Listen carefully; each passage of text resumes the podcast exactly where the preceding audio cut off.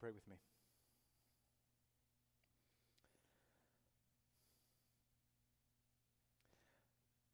Father, we have a, banquet of Scripture to feast on this morning in front of us that I hope to spread before my friends, those whom I love here. And I pray that you would help us to see the connections between last week and this week. We seek to get everyone up to speed who may not have been here last week, but I pray that you would forge an unbreakable connection between our understanding of the gospel message this morning and then how that gospel message is found from Genesis to Revelation throughout your word, from Old Testament to New. As we say in our house, every story whispers Jesus' name. Jesus taught it, Jesus believed it, and so may we teach it and believe it in this church, and may it change everything the way that we consider our doctrine and our teaching as a church. And may this have a transformative effect on how we approach our mission as a fellowship and how we seek to share the good news of Jesus Christ, the simple message of Him crucified and risen for all people. In Jesus' name, amen. Last week, our, our focus in the sermon was 1 Corinthians chapter 15, and we sought to ask and to answer this one question What is the gospel? What is the gospel? Because there are many Christian doctrines a believer can make it all the way to heaven without knowing, but the gospel is not one of them. There are many Christian doctrines a believer can make it all the way to heaven without knowing, but the gospel is not one of them. And from our study of 1 Corinthians 15, verses 1 to 11, we concluded that every Christ follower must know, every Christ follower must know the continuing priority of the gospel, the compelling promises of the gospel, and the converting power of the gospel. Hopefully, all of that is inside your, your sermon outline that you may be looking at right now. Every Christ follower must know the continuing priority, the compelling promises, and the converting power of the gospel. Now, why is that so important for us? Why is that so crucial? It's so crucial and so important for us because of what John Stott once said.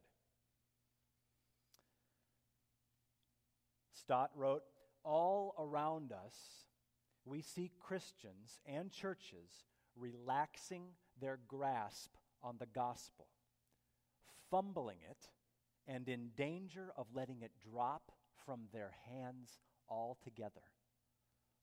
Now, here's what makes a sentence like that so compelling for me personally. Not only is it true that John Stott has been dead for over half a decade, but it's also true that he first wrote those words in 1973. 1973. That's, for keeping score at home, that's four years before I was born. If Stott was right in 1973, which I believe he was, he was right to sound the warning to the church that all around us we see Christians relaxing their grasp of the gospel, fumbling it, and in danger of letting it drop from their hands altogether. If that was true in 1973, what would be true of us today in the 21st century in the church in 2016?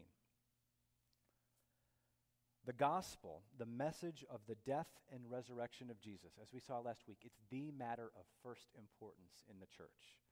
There are many doctrines. A, a, believer can make it all the way to heaven without knowing, but the gospel just isn't one of them. So let's take the next step in this series from asking and answering the question, what is the gospel, to what we're calling gospel shaped doctrine, how the gospel impacts all we believe. Before we go any further, just want to define a term for us. We've used it, I think, four times already in this sermon, and that would be the word doctrine. D O C T R I N E, doctrine. What do we mean when we speak of doctrine? It's really quite simple. Doctrine is what the Bible teaches. When we say doctrine, we're thinking about teaching, specifically what the Bible teaches. So when we refer to doctrine, that's what I understand myself to be talking about here. And it's timely because of today's big idea. So, what are we driving at this morning? Here's, here's the big idea. Here's what we're driving at. We believe in gospel shaped doctrine, gospel shaped Bible teaching, because what we have is a gospel shaped Bible. We believe in gospel shaped doctrine because what we have is a gospel shaped Bible. Last week, you may recall that we made a little distinction, a little distinction, a significant distinction, important distinction between the gospel and the Bible. When we use these words, we are wise not to use them as synonyms for each other. The word gospel and Bible, they're not interchangeable without discrimination. There's a difference. The Bible is not the gospel. When I say the gospel, I'm not talking about the Bible. However, the Bible contains the gospel, and the gospel is all over the Bible. You sufficiently confused? The reason we say the Bible is not the gospel is because the Bible is a book and the gospel is a message. When someone tells you that they had a chance to share the gospel with an unbeliever, they don't mean they loaned their Bible to them, although that would be a good idea. Sharing the gospel with an unbeliever, when I say I had an opportunity to share the gospel with somebody, I'm saying that I shared a message, the message of Jesus, of Jesus' death on the cross for us and his resurrection for us. The gospel is a message, it's not a book. On the other hand, don't you see how closely connected these realities are to each other? They're inextricably connected. The Bible is the inspired Word of God, Jesus is the incarnate Word of God. The Bible is the Word of God in a book, Jesus is the Word of God in a body. The Bible is the Word of God in pages. Jesus is the Word of God in person. And it would be a whole other study if we were to ask the question what was Jesus' view of the Bible, of his Bible, the Old Testament? Uh, very high. Sky high, as a matter of fact. He believed that the Bible was God's Word written without error in all that it teaches. We believe in a gospel shaped doctrine because what we have is a gospel shaped Bible. So here's the first point today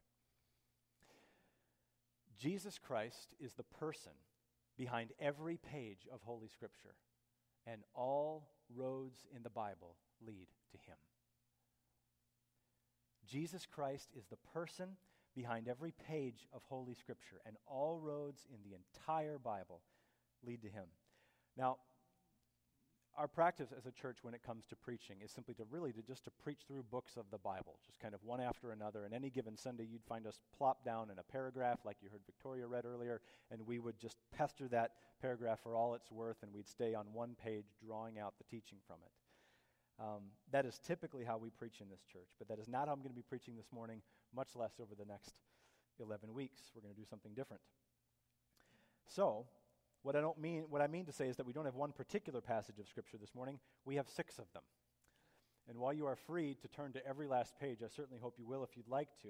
Uh, you do not have to. I don't expect you to. Um, you can simply sit back and allow these passages to watch o- wash over you and, and take some notes as you go, and that might be the best way to use, use the time this morning.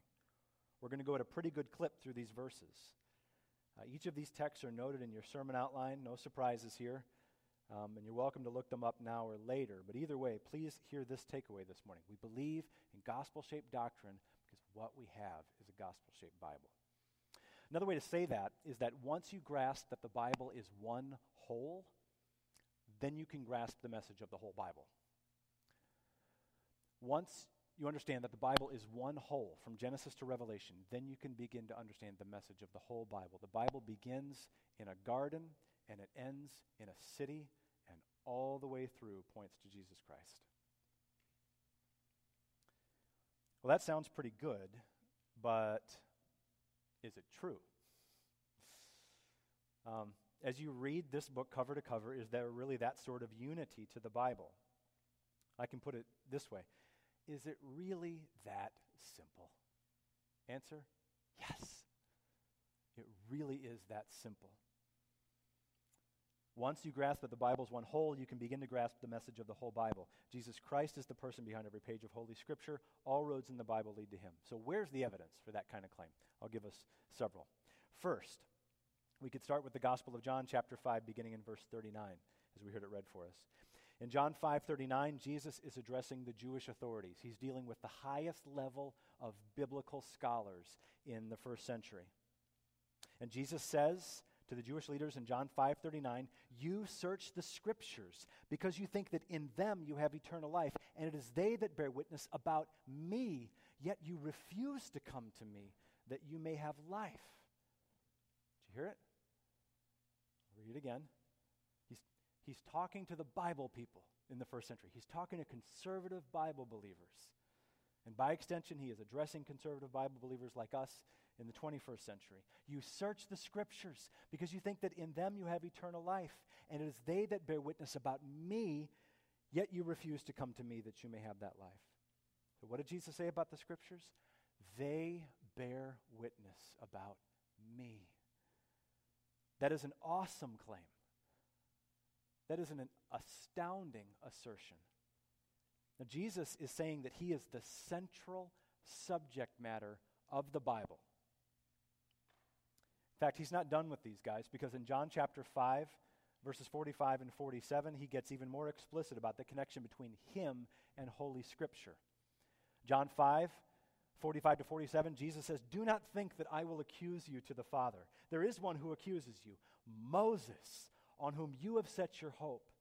For if, if you believed Moses, you would believe me, for he wrote of me, but you do not believe his writings. How will you believe my words? If you do not believe his writings, how will you believe my words? This is even more stunning. This is really offensive to the men that he's speaking with. He is accusing the Pharisees, the Jewish religious professionals, of not believing the Bible. And of course, he says it in a way that's particularly painful for them because he says, in effect, you know what? I'm not even going to accuse you. I'll let somebody else do that. Moses, on whom you have set your hope. His language is so provocative in verses 46 and 47 because he says, If, if you believed Moses, you would believe me. If you do not believe his writings, Who's he talking to? He's talking to the Jewish leadership. He's telling them if they don't interpret the Old Testament in a Christ centered, Christ exalting way, they have no claim on the Old Testament. They don't even believe the Testament that they claim to embrace. That is amazing. It's enough to take your breath away. We'd like to linger here, but we need to, to move on. This, this idea that Jesus is the person behind every page of Scripture, it is not unique to John chapter 5. All roads in the Bible lead to Jesus. If you're open to John chapter 5, just turn back a few pages to Luke chapter 24. Just take you a few pages. Luke 24, beginning with verse 25. Now, here in context, it's a wonderful story. It's the Emmaus Road discussion. The resurrected Jesus is walking and talking alongside his dejected disciples. They were dejected because they thought that Jesus of Nazareth was the one to redeem Israel, that he was the Jewish Messiah, he was their king. But it turned out he was crucified as a common criminal. And we know that kings don't go to the cross. And beside that, it's been three full days since he died. Now, we don't have time to develop it, but Jesus, Jesus is having a ball with these guys. He knows precisely what's going on in their minds. What things are you talking about? What's been happening here in Jerusalem the past few days? And the text tells us that their eyes were kept from recognizing him. I understand that to be a divine passive. I think God kept these two men from seeing Jesus and under, seeing him for who he was. They were kept, their eyes were kept from recognizing him. And evidently, they had heard about the empty tomb and even a report that Jesus was alive, but the penny still hasn't dropped for these guys. And so he says to these two men in Luke 24 25, Oh, foolish ones and slow of heart to believe all that the prophets have spoken. Was it not necessary that the Christ should suffer these things and enter into his glory? By the way, just a comment here. He doesn't say slow of mind, he says slow of heart. Because the heart of the matter in unbelief is that the heart is the matter in unbelief. It's not that you just don't know certain things or can't believe certain things if you're not a believer. It's that you've seen these things and you don't want to believe these things. So John writes in verse 27 and beginning with Moses and all the prophets, he interpreted them into in all the scriptures, the things concerning himself. I hope, that grabbed you. Those are some pretty serious alls. Beginning with Moses and how many of the prophets? All of them. He interpreted them into how many of the scriptures? All of the scriptures, all 39 books. The things concerning himself of the Old Testament. Which scriptures? All the scriptures. And not to put too fine a point on it, but just a handful of verses later, Luke 24, 44 to 45, Jesus is speaking with his immediate disciples now. We take it to be the 11, it's the 12 minus Judas. And he says to them, These are my words that I spoke to you while I was still with you, that everything written about me in the law of Moses, in the prophets, and the Psalms must be fulfilled. That is a classic first century Jew- Jewish way of saying the whole Old Testament. The law, the prophets, the Psalms, the law, the prophets, the writings. It's Jewish shorthand for what we would call the Old Testament. Everything written about me in the law of Moses, the prophets, and the Psalms must be fulfilled. And then Luke says, and then he opened their minds to understand the scriptures. Jesus believed that the Bible was one whole and that he stood at the center of the message of the whole Bible. I'll give us one more example here in Scripture before we move to point two and just kind of bring this home for some application for this week. Um, in Paul's final letter, 2 Timothy, 2 Timothy, the inspired apostle is writing to his beloved apostolic associate. Now, Paul was not Timothy's biological father. Timothy's biological father, so far as we can tell, was not a believer.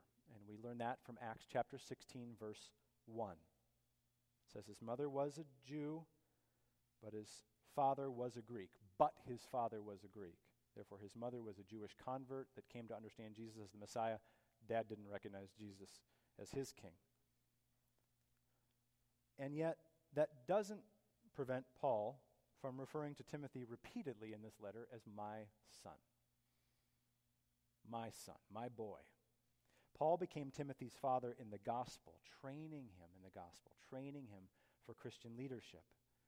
And yet, Paul understands his role in Timothy's life in kind of a, a, chastened sense. Paul is appropriately modest and, frankly, just plain honest about his role with relationship to Timothy and how Timothy came to know the Lord and who had the most foundational impact on Timothy. And Paul was certain that he was not that person. So listen to the words of the apostle Paul in his final letter, 2 Timothy chapter 3, beginning in verse 14. 2 Timothy 3, beginning in verse, verse 14. But as for you, Timothy, as for you, continue in what you have learned and have firmly believed, knowing from whom you learned it. Now, just a quick parenthetical statement about that word whom. If you have one of the red Bibles underneath the seats in front of you, if you have an ESV, an English Standard Version, there is a footnote on that word whom. And if you look at that footnote and just chase it down to the bottom, what it tells you is that that word whom in the Greek is plural. Paul's talking about more than one when he speaks of whom. That means that Paul couldn't have been talking about himself. In fact, that option is excluded based on what Timothy said in the opening passage of this letter. In 2 Timothy 1 5, Paul says to him, I'm reminded of your sincere faith, a faith that first dwelt in your grandmother Lois and your mother Eunice, and now I am sure dwells in you as well. The point being that in 2 Timothy 3:14 and following where Paul speaks of those whom had a foundational impact on Timothy and his sincere faith, those who taught Timothy what he learned, he is talking about mom and grandma. He's talking about Lois and Eunice. That's the whom of 2 Timothy 3:14.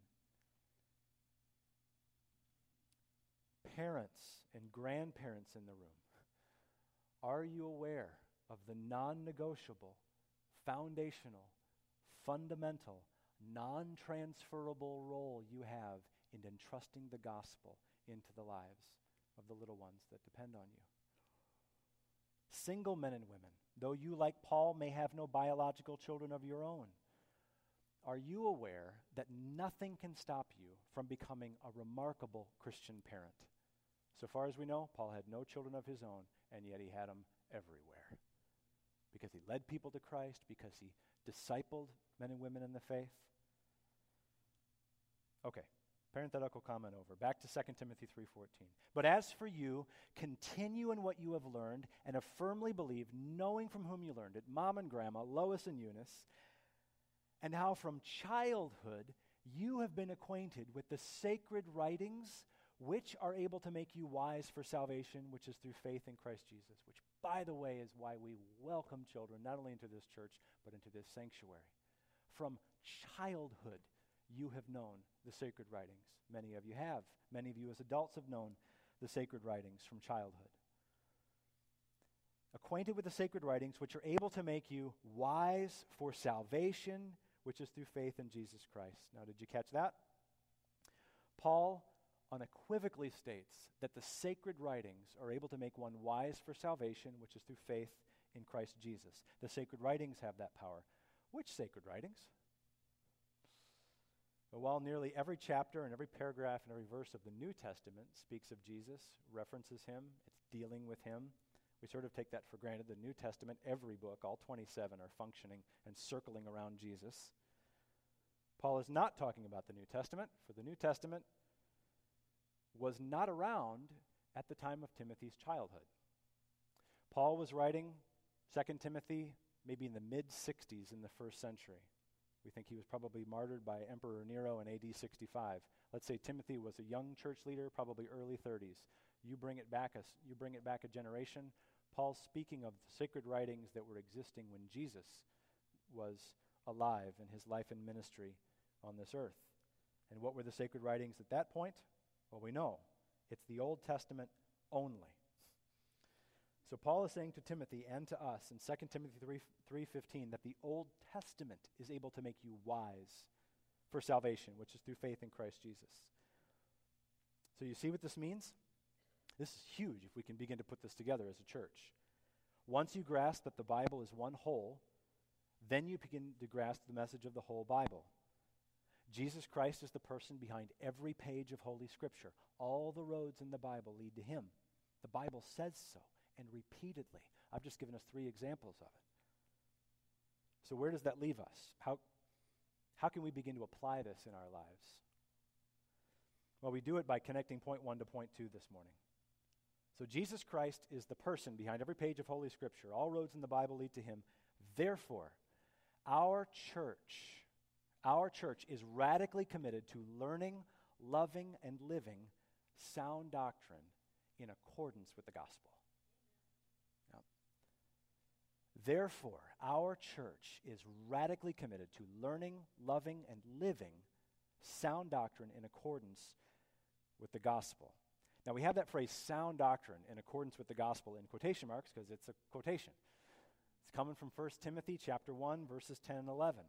You don't have to turn there, but the point of Paul's language there is that there is such a thing as sound doctrine, healthy doctrine, healthy biblical teaching, good theology, which presupposes there's such a thing as bad theology and sick biblical teaching and non biblical teaching. But there is such a thing as healthy biblical teaching, sound doctrine, that is vitally connected to the life changing message of Jesus Christ crucified and risen sound doctrine in accordance with the gospel. Here's, here's a way to think of it. We've said it before, I think, in this church that if any sermon preached from this pulpit on any given Sunday were perfectly acceptable in an Orthodox Jewish synagogue or an Islamic mosque, something has gone radically wrong with that sermon. All roads in the entire Bible lead to Jesus. Jesus Christ is the person behind every page of Holy Scripture. Uh, here's another way to think of it. In your personal quiet time before the Lord, or your family devotions, or if you are reading devotional material that's already been written or published somewhere, and that's what you're reading for the day, give it this test. In your quiet time or family devotions, whatever time you have in the Word of God, especially in the Old Testament, would your reading, would your understanding, would your application be perfectly acceptable to an Orthodox Muslim or an Orthodox Jew who doesn't recognize Jesus as God in the flesh. If not, something has gone radically wrong with your Bible reading. Jesus Christ is the person behind every page of Holy Scripture. All roads in the entire Bible lead to Him. There's a final way to think of it. Our church has a vision, and part of that vision is to launch what we're calling the Harbor Center for Biblical Counseling. And as we seek to launch this counseling center, what will make our counseling so profound is that we don't actually counsel, at the end of the day, a theory, we counsel a person.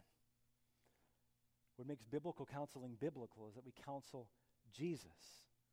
Jesus Christ is the person behind every page of Holy Scripture, so all the roads in the entire Bible lead to him. Therefore, biblical counseling, it's, it's Christ-centered counseling. It's gospel-centered, gospel-saturated counseling.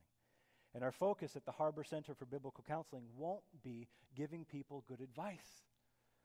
It will be giving people good news. And there's a big difference between the two. We could keep going. The, the implications and applications of sound doctrine in accordance with the gospel are endless and limitless. I've just given you three examples. Are you radically committed to learning? And not just learning. If you're a learner, I want to push you beyond learning to loving, rejoicing, and enjoying the gospel. For only as you enjoy the gospel will you possibly begin to entrust the gospel into the hands of those around you. Enjoy the gospel yourself and then entrust the gospel to others. Are you radically committed to learning, loving, and living sound doctrine in accordance with the gospel? If this does not describe you this morning, are you willing to learn how to become this sort of person? Because that's where we're headed over the next 11 weeks with our sermon series. If you are a Christian, I know you want this. Jesus Christ is the person behind every page of Holy Scripture. All the roads in the Bible lead to him. Now, it's one thing to have this conviction, right? It's another thing to actually uh, have the competency to handle the Bible in such a way that you make moves to Jesus that make sense, that are right there in the text and bring you to Jesus. Um, when we're talking about Christian doctrine or Christian devotion or living a Christ centered life, uh, sometimes we need a tutor, right? I mean, we need experienced mentors and teachers to help us with this, get us acquainted with seeing the centrality and the supremacy of Jesus and the gospel in all of our thinking and all of our lives. One such mentor for me over the years has been the ministry of Tim Keller. Uh, Tim Keller is the pastor of Redeemer Presby- Presbyterian Church in Manhattan, New York. And it was 10 years ago, I sat parked in the uh, Arnold Olson Chapel with my Bible open alongside about 400 other people for the inaugural Gospel Coalition Conference. And Dr. Keller preached to us about our gospel shaped Bible. And he gave us example after example after example of how all roads in Scripture lead to him. Now, you may have already heard this already, um, but it's always good to hear it again, just in case you haven't. And if you're newer in our midst or you're unfamiliar with the ministry or writing of Tim Keller, it is my privilege to introduce you to him with this statement here. So, in May of 2007, I would have been 30 years old, new pastor here at this church, two years into my ministry. I heard Dr. Keller say these words, and I've simply never forgotten it. I can tell you the exact seat in Arnold Olson Chapel where I was sitting when this took place. What do we mean when we speak of our gospel centered Bible? Well, here's what we mean. Here's what Keller said Jesus is the true and better Adam who passed the test in the garden and whose obedience is imputed to us. Jesus is the true and better Abel, who, though innocently slain, has blood that now cries out not for our condemnation, but for our acquittal. Jesus is the true and better Abraham, who answered the call of God to leave all the comfortable and familiar, to go out into the void, not knowing whither he went, to create a new people of God. Jesus is the true and better Isaac, who was not just offered up by his father on the mount, but was truly sacrificed for us. And when God said to Abraham, Now I know that you love me because you did not withhold your only son, your only son whom you love from me, now we can look at God taking his son up on the mountain of Calvary and sacrificing him and say, Now we know that you love us because you did not withhold your son, your only son, whom you love, from us. Jesus is the true and better Jacob, who wrestled and took the wrestled with the angel and took the blow of justice we deserve, so that we, like Jacob, only receive the wounds of grace to wake us up and discipline us. Jesus is the true and better Joseph, who at the right hand of the king forgives those who betrayed and sold him and uses his new power to save them. Jesus is the true and better Moses.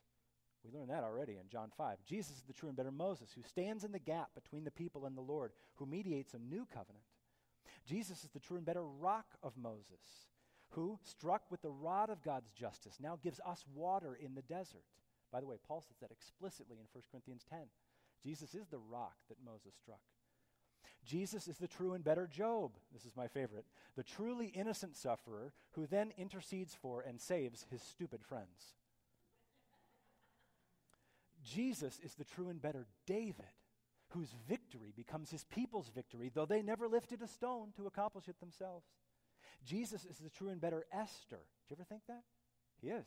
Jesus is the true and better Esther, who didn't just risk leaving an earthly palace, but lost the ultimate and heavenly one, who didn't just risk his life, but gave his life to save us that we could be brought in. Jesus is the real Passover lamb, the innocent, perfect slain, so that the angel of death would pass over us. He's the true temple, the true prophet, the true priest, the true king, the true sacrifice, the true lamb, the true light, the true bread. The Bible's about Jesus. You get what he's saying?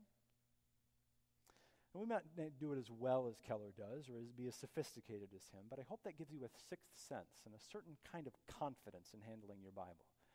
Don't be through with these pages until these pages have shown you the person of Jesus and Jesus has stood forth.